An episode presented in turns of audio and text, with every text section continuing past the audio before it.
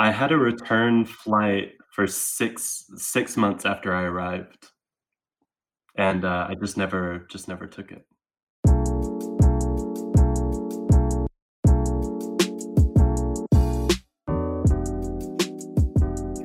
Hi, everyone. Welcome to this episode of Global Get Down. I'm your co host, Nanna. And I'm your co host, Theresa. And we're joined today by Clark Schofield. He is the executive director of Collective Aid, a grassroots humanitarian aid organization operating in Serbia, Bosnia and Herzegovina, and France, which supports refugees, migrants, and asylum seekers on the move. Hi, Clark. Welcome to the show, and thanks for joining us today. Hi, it's so good to be here. Clark, I mean, I just wanted to start off by saying, I mean, it's been like like three years since I saw you. So, I mean, just for everybody listening, uh, Clark and I volunteered together for a short time in Serbia with Collective Aid uh, before he became the director. So, this was quite early on in the organization's history. Um, but I mean, you know, we've caught up a little bit on Instagram from time to time. But like, what's up? Like, how, how's it going? How are you? Uh, it's been it's been incredibly busy. I mean, uh, when you were here we were a kitchen project primarily, uh, working, I think, exclusively in Serbia. I don't know if we had moved to Bosnia yet. I don't think so. I think it was mainly in, yeah. in Serbia at, at Obrenovac. Um, early days. yeah. Um, I've got to ask. I mean, 1st mm-hmm. of all, I still think about all the dogs there. yeah. For context, Nanna, the the part like that the neighborhood i guess where the is it the former warehouse now i don't know if it's still the same location that neighborhood that they were operating in there were so many dogs yeah Shorba is still around. I don't know if you remember Shorba. I remember Shorba. Yeah. I remember there was also another dog that oh, I probably can't say the name on like on air. yeah. yeah, he's still alive. Still kicking. That's still running around town with plastic bottles in his mouth. I love that. I love that so much.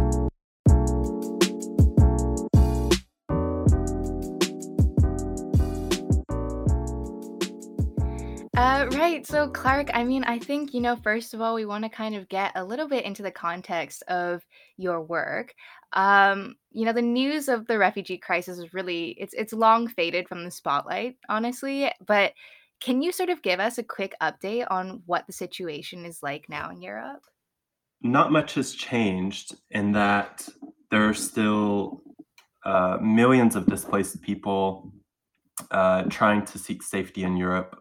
Unfortunately, what has changed is the overall fortress approach to to Europe.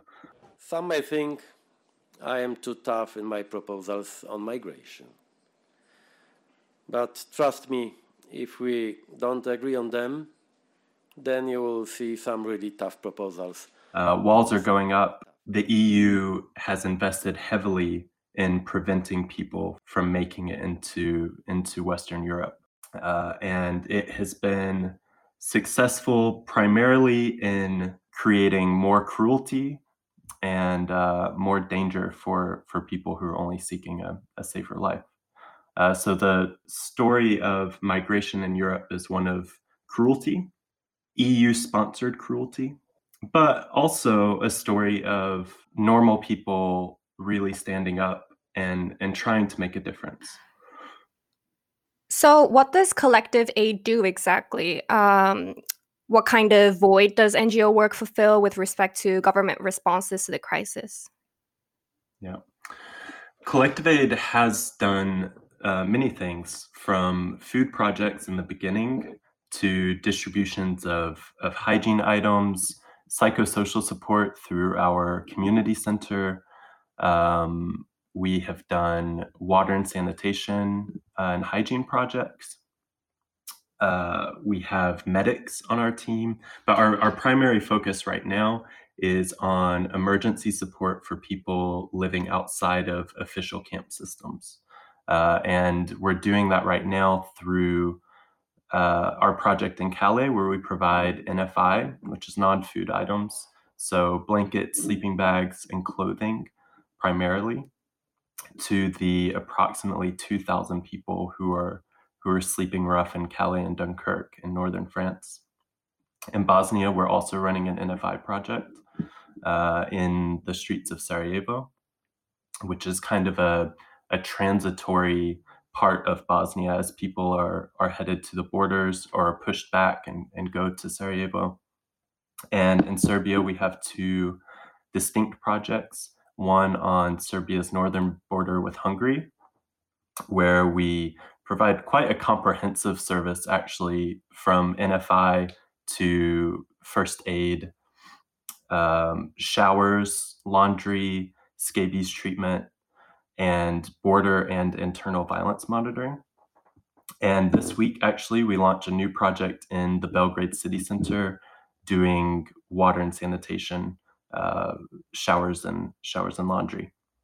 So really, we're just looking at where the biggest gaps are. Unfortunately, in Europe, uh, those gaps are usually everyone sleeping outside of the official camp system, which is a huge number of a huge number of people. You had mentioned that collective aid helps a lot of people who are outside of the camp system. So they're living on the streets, living rough, basically. Is there a reason that there are so many people who are living outside of the camp system? Like, is it a matter of space? Is it a matter of governance? Like, can you just fill us in a little bit? Yeah, it's a it's a multifaceted issue, and it's a combination of of quite a few things. There are tons of examples of there not being enough space. But even when there is space, you usually have a population of people choosing to choosing to stay outside, and people do that for uh, a lot of different reasons. But uh, quite tragically, there are.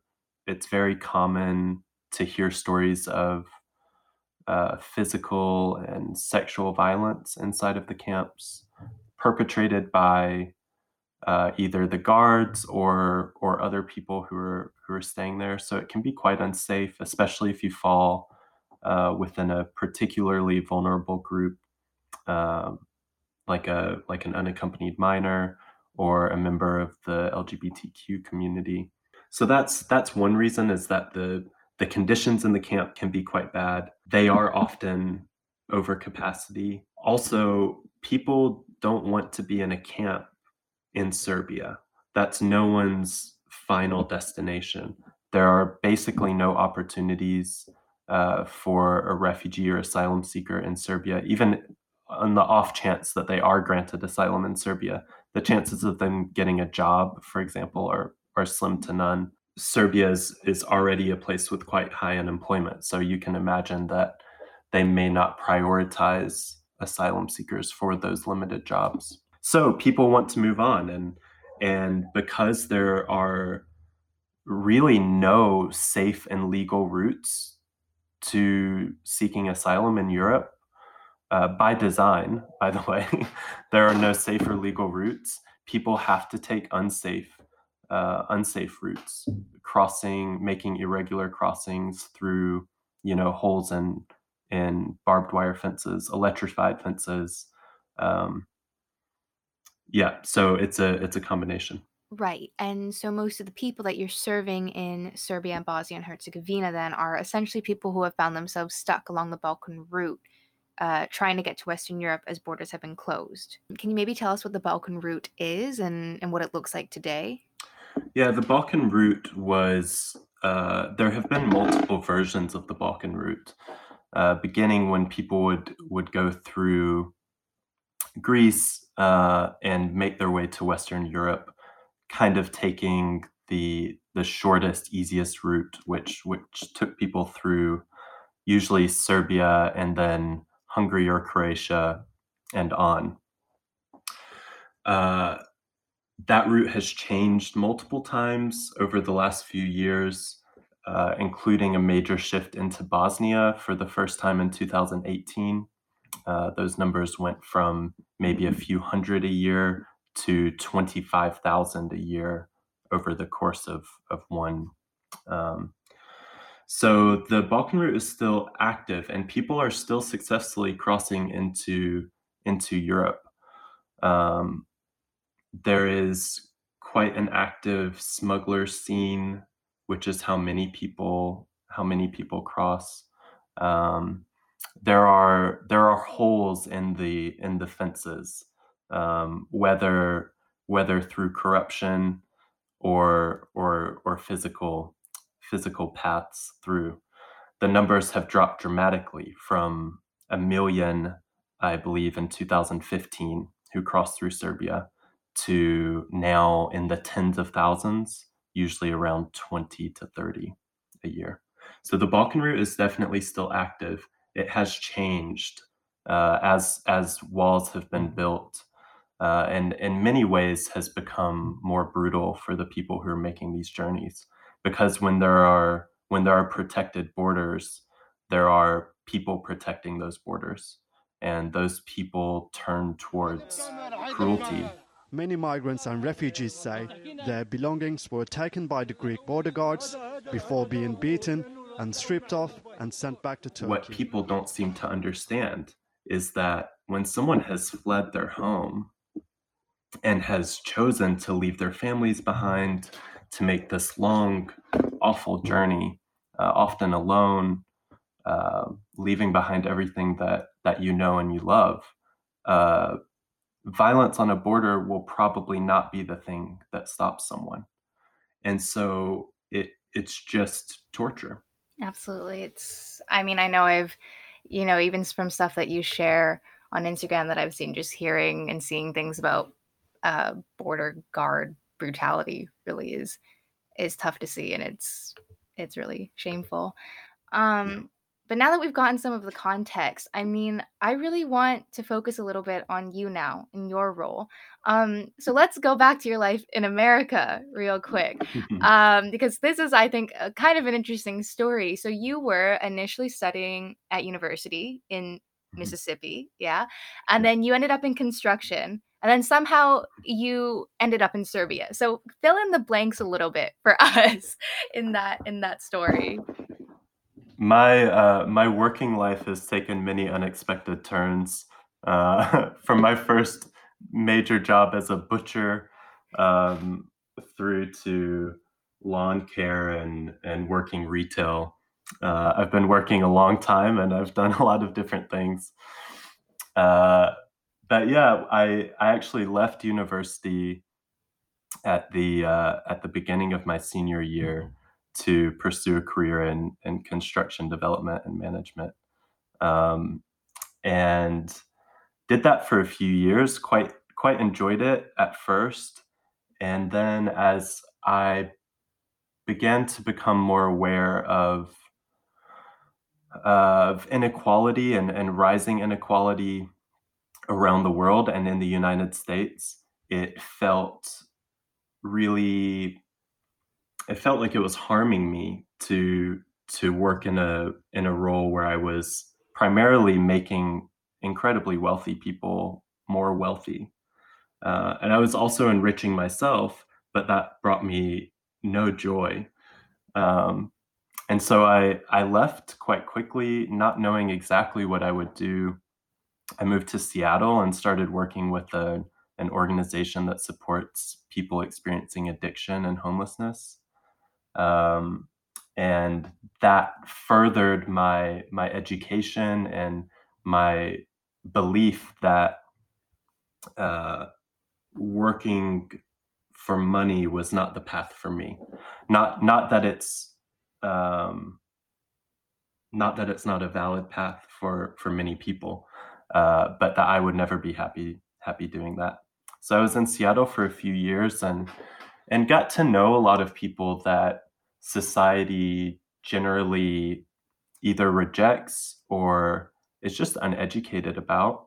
Uh, obviously, the the topics of addiction and homelessness in the United States and uh, all over the world are are misunderstood, and people have a lot of prejudices against homeless and addicted people.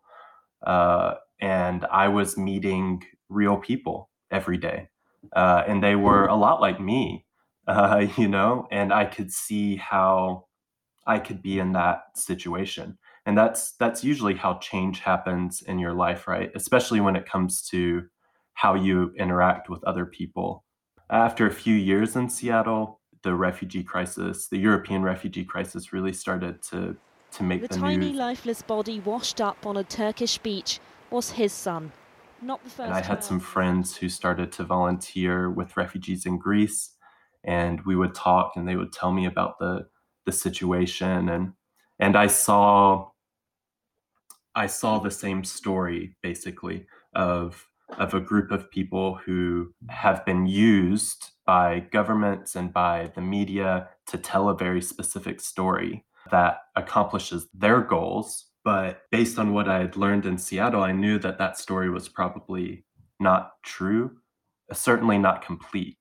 And it just felt like such an overwhelming thing you know as as someone who who wants to be very empathetic to the people around me it really hit me hard just seeing this this massive massive crisis and seeing governments and large NGOs do very little about it at least proportionally to how large they are and and the opportunity that they have to do something about it uh, and it just seemed like there was no no will to do so but i saw my friends who were in their early 20s or younger.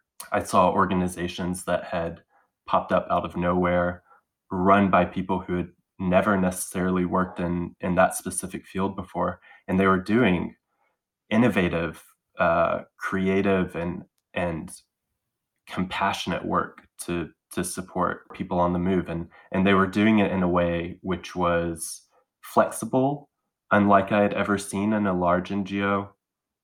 Uh, it was responsive to the to the actual needs of of people, and there was so little bureaucracy and money that that work could be done much much more simply than uh, I think most of us have seen with these huge ad campaigns. You know, like your your UNICEFs and fill in the blank. So it felt like a really easy way for me to do something.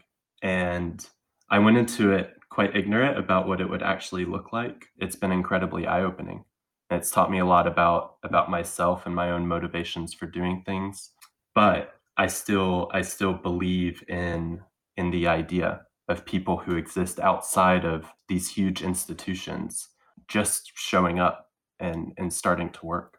So I mean, this is just kind of crazy for me to think about. So you've sort of come from Mississippi, you go to Seattle, you end up in Serbia. You're sort of confronting this kind of context, and you started off just as a regular volunteer. Um, mm-hmm. How did you work your way up to to the position that you're in now? Well, I didn't really. uh, it wasn't. It wasn't as uh, intentional as that. Uh, when I arrived, the organization was still quite young. Uh, it was only a few months old. And the majority of the people who started the organization had actually already left by the time that I was here. There was an incredible group of volunteers here when I arrived who were so dedicated to continuing the work that was started by the founders of the organization, which was called Belgrade at the time. Uh, but they never planned to do it forever. And slowly, those people started to leave or started to plan their departures. And uh, the the person, the really incredible at the time, I believe she was 18. She was 19, Magda. I think. Yeah. Yeah. Uh, a student from Germany ended up being the the interim director after the the founders left. And she was such a powerhouse and just like kept things going and worked so hard to to maintain the work that we were doing. Um, but it wasn't a it wasn't a permanent solution.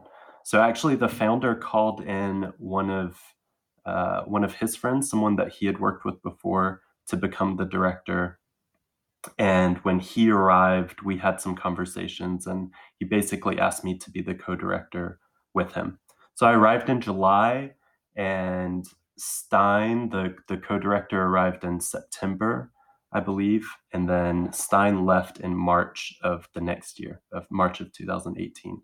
And so that's kind of how I became the director, was uh, a happy accident, I guess. Right. That's just that's kind of crazy to me. I mean, how long were you initially planning on on being in Serbia? Because I don't. Was it? I had a return flight for six six months after I arrived, right. and uh, I just never just never took it. Wow. So you just you, you ended up staying in Serbia. I mean, how did your how did your friends and family back home sort of react to that to that news? Just out of curiosity. I mean, I feel like Serbia is kind of at least in like North America. It's not exotic, but it's definitely somewhere that people don't generally think a lot about. Yeah, people don't have much. Uh, people don't know much about Serbia, maybe except for uh, the wars in the '90s. I don't think anyone was that surprised. Uh, I I hadn't made any plans to permanently move back to the United States. I knew that I wanted to work with refugees for some time. I wasn't planning on staying here specifically for very long. I I planned to continue my journey and kind of trace the route that that refugees were taking from Serbia, moving backwards to country of origin. Um, and so, yeah, people weren't people weren't that surprised that that I didn't come back. I don't think anyone necessarily expected that I would be here as long as I have. Um, but everyone's been incredibly supportive of of my work here. And could you perhaps walk us through a typical day as a director or an executive director of an NGO? I saw that question and and kind of laughed to myself a little bit because uh, I get asked that quite a bit, and it's always an incredibly difficult question to answer, only because what I do every day changes dramatically. But basically, my role is is made up of a few main parts. Uh, it's a lot of communication, communication with our volunteers, with the people leading our volunteers across all of the sites, with our partner organizations, donors, potential partners. Uh, I would say the the majority of my work is communication, and that takes some different forms and it has some different focuses. Um, but I spend most of the day either on the phone or emailing people, or back in the olden days, uh, meeting people in in person. Um, I What's that? I don't know. I really view a primary part of my role as supporting the teams that we have on the ground uh, across Europe. They are so incredible, and and and the people who are on the ground in the field every day are really the ones who who make collective aid. Uh, obviously, it takes all types, and it takes all types of work, but um, I view my role as making sure that they can they can do their work, that they feel supported, um, that they have the resources they need to do so, um, and it's really an honor to get to work with so many people. I mean, we haven't kept great count, but we've had over a thousand volunteers from over 60 countries volunteer with us in the last four years. Uh, so I've I've been able to meet incredible people, and it's it's brought so much uh, joy and and I've learned so much from from the people who work with us. Uh, and then another another big part is is financial. Um, we are an independent grassroots organization. There are no big pots of money for us to pull from. Uh, every penny, every project is really is really fought for. So I spend a lot of my time working to to make sure that we have the financial resources we need to uh, to do the work that we're doing. Yeah, um, we were wondering if you could describe what it was like facing the refugee crisis for the first time. Uh, did you have any expectations um, coming from the states, uh, and you know what it was like for the working for the first time with uh, volunteers and migrants, refugees? Was it a shock? Um, was it an emotional experience? Tell us about that. It was certainly emotional. Um, I don't know if I would say that it was a shock, though many of the stories that I heard in my early days volunteering were were certainly shocking. Um, I think it was it was just an incredibly humbling experience at the beginning uh, to see what what a huge need there was, how limited we actually were uh, to do anything that would have a, a huge impact um, or a large scale impact. Um, I mean, you you just sit and talk to people and and you hear these stories that that just seem unbelievable and and it really makes you question how anyone could could be against accepting refugees there's such a historic precedent uh, we we can look back on history and see uh, how we judge people based on how they treat the most vulnerable people in our world. So it's it's not a it's not a guess. And I think that just that really that really sunk in like oh, it's actually it's actually really horrifying that so many people are able to demonize this population. My line consists of hard-working men and women. It's people like them we can thank for the welfare system that our lying politicians are now giving away to imported scum. It says something really scary about the human condition that it's so easy for people to to just write off millions as not being worthy of you know coming into our countries. Yeah, Definitely. And, you know, something that is deeply worrisome is obviously the rise of far right movements and parties across Europe, right? Um, I'm wondering how you think the growth of hate crime, intolerance, and xenophobia in Western political systems will impact the work that NGOs do in Europe, or if you've already felt the impacts. Yeah, absolutely. Um,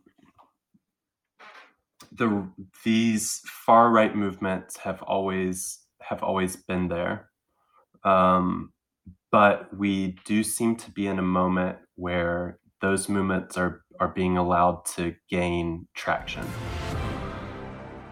From France's Front National to Germany's Alternative for Deutschland to the neo Nazis of Golden Dawn in Greece, far right populists are grabbing the headlines and seem to be on the rise across Europe. They're being granted legitimacy by our politicians and by the media.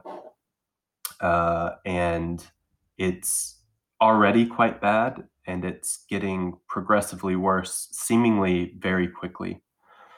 Uh, if you look at Greece, for example, right before the COVID 19 outbreak, there was a huge, just an explosion of, of anti refugee sentiment, violent attacks on people in the streets, people reporting on where people were staying, where refugees were staying, so that others could go and, and harm them.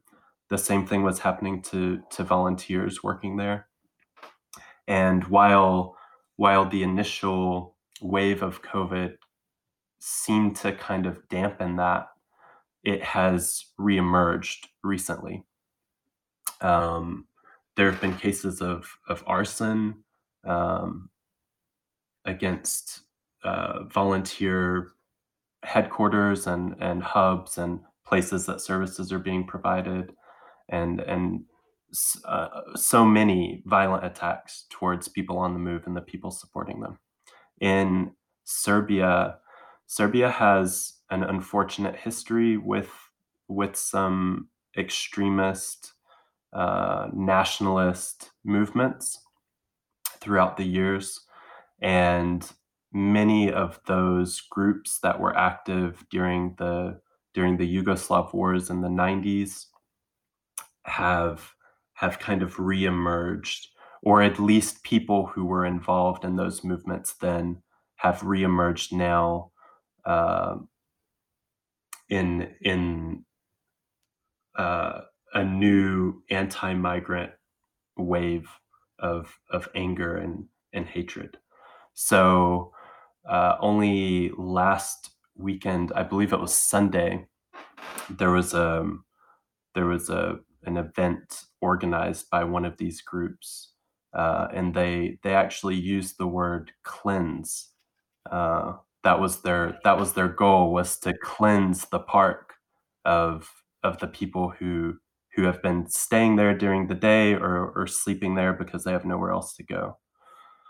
Thankfully, there were also groups who organized a counter protest, and there ended up being at least as many people as many people there. But it is certainly uh, it's certainly scary, and, and we know that it's going to get worse. Uh, that's that's the path that this is going. So we're trying to prepare ourselves and and make sure that we can carry out our work safely, but also that as much as possible we protect the people that that we're here to support even even within our our limited power to do so. Right. That's I mean that's absolutely terrifying what you just said about. Cleanse, you know, just considering that type of language language but also how that's, you know, that's played out before in, you know, Mhm. during Bosnian Civil War and the breakup of Yugoslavia. So it's I mean it's just it's so horrifying to hear language like that and I think, you know, being an NGO, especially like in your position, that's a lot of that's a kind of a lot of pressure, right? To try and Mhm. protect yourselves in addition to everybody else that you're trying to protect. Um, it's you know, it's so cool, I think, to see I guess like seeing the humanitarian side of such a terrible situation because you know you I think you will see a lot of news about um police brutality, about evictions, about um racism and all this stuff but then you know there's there is this other side of the story where people like you Clark and and all the people that you work with I mean it it does provide a little bit of of hope I think. Um but we actually we've got a student question now submitted from one of our fellow international relations and uh, also history student. Uh, Tara Osler wants to know what can students interested in working with NGOs do to find internships or work after graduating? Or in other words, how how do you kind of get your foot in the door? Well, the the incredible thing about the grassroots NGO movement is that there's a very low barrier to entry. Uh, we don't require experience to come and volunteer with us. Um, in fact, we love it when people have never worked in the field before uh, because it's an opportunity to introduce people to the reality of of what people on the move are facing and and what can be done to to support them. So I think that what would be the most important is to define what it is that you would like to learn and try to find an organization that aligns with that. And there are so many. There are so many across Europe, uh, not only in Europe, where wherever you are, there are organizations working with refugees, and I would say the vast majority of them would accept volunteers. So the best thing that you can do is just to go do it. Don't be uh, don't be too nervous about it. Now we're a few years in, and organizations are quite good at at accepting volunteers and and knowing how to how to make sure that their experience volunteering is a a safe and uh, informative one. Hopefully. Sure. So somebody else asked, um, how has the pandemic affected the way your organization functions? Uh, what kind of technology have you found useful? Hmm. Uh, well, it has affected the organization differently across the sites that we work. Um, Serbia implemented quite a quite a strict lockdown policy in the beginning, um, which actually meant that all of our projects here had to shut down uh, for the first two months of of COVID being in Serbia, or at least how they how they perceive that.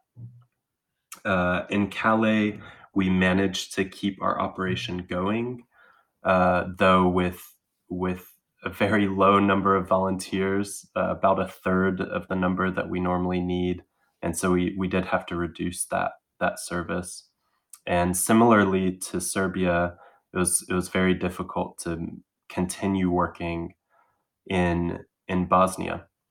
So in the places where we where we couldn't actively work, we we focused on building up the foundations of the organization and making sure that we would be ready to go as soon as we could. And that seemed to happen around the middle of June um, that we were able to to start getting getting back to work. We have uh, so many protections in place to make sure that our volunteers stay safe and healthy, uh, but especially that the people we support are not exposed to the virus. Um, very strict rules about self isolating before you volunteer with us, having a COVID test if you haven't had the opportunity to self isolate. Uh, we follow all of the all government rules plus uh, a ton of a ton of other ones. Sanitizing all of the touch surfaces and vans after every distribution. Uh, masks, obviously, uh, depending on the amount of contact that we have with people in the field, we'll have special clothing that we wear out that's washed every day. Uh, so we've we've really put a lot of energy into making sure within within what's possible uh, with our limited resources and and also just not knowing exactly you know we're still learning so much about the virus and we're learning new ways to to protect each other and ourselves. Um, so so it's evolving. We have uh, unfortunately we recently had an outbreak of covid uh, within our volunteers in calais and we had to cease our operations for uh, fully for 10 days uh, thankfully, though, we were able to hand off a lot of the work that we were doing to other organizations and individuals on the ground so that there wasn't a gap of, of essential aid and support to, to people on the move. As far as technology goes, I, I wouldn't point to anything specific. Uh, it's been quite a low tech uh, response uh, sanitizer and, and, uh, and masks back to the basics. um, so for people wanting to get involved with collective aid or for anyone who wants to sort of learn more about it, where should they go? How can they get involved? Um, we are on Instagram. You can check us out there to see what we're up to. That's the most up to date way to see what we're doing every day. Uh, we're always accepting volunteers. There, it takes a lot of volunteers to to do our work every day. Um, and we really are open to open to anyone. We would love to have you. Uh, at the same time, if you're not able to come and volunteer, there are so many other ways to get involved. Uh, one of the most basic is just to to educate yourself about what's happening, and and then make a point to educate other people. Uh, the more that people know of the reality that refugees and other displaced people are facing, I think the more chance we have of actually doing something to to help uh, or or something to change the situation. Um, you can put on fundraisers. People have done so many creative things uh, and and raised such incredible, generous amounts of money for for our work. And and it can't be said enough like we we get all of our all of our funding from small groups or individuals.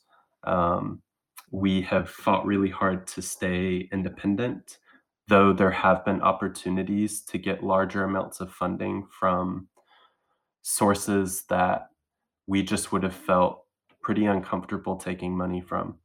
Uh, so it's a it's an awkward thing for me to talk about but one of the one of the huge ways that that someone can support our work is is by donating or by fundraising. I know that it's a it's a difficult time for for many people and it's not an option for for everyone and and uh, definitely understand that. But if you have I always like to encourage creativity when it comes to getting involved with with this work. So if you just have an idea, no matter mm. how wild it may seem to you in the moment, uh, reach out to us and we'll at least hear it. And we would love to to see if if we could come up with something. So I want to ask, um, just to wrap up this segment, what has been the biggest lesson that you've learned Hmm. from working as an executive director of Collective Aid? Uh, I think that one of the biggest lessons that I've learned has has been to approach every every decision with an incredible amount of humility, recognizing what it is that I don't know. Um, I think that yeah, I've learned to to really respect the the position that we've been put in, to listen to the people that that we're here to support and see what they're telling us, what they need.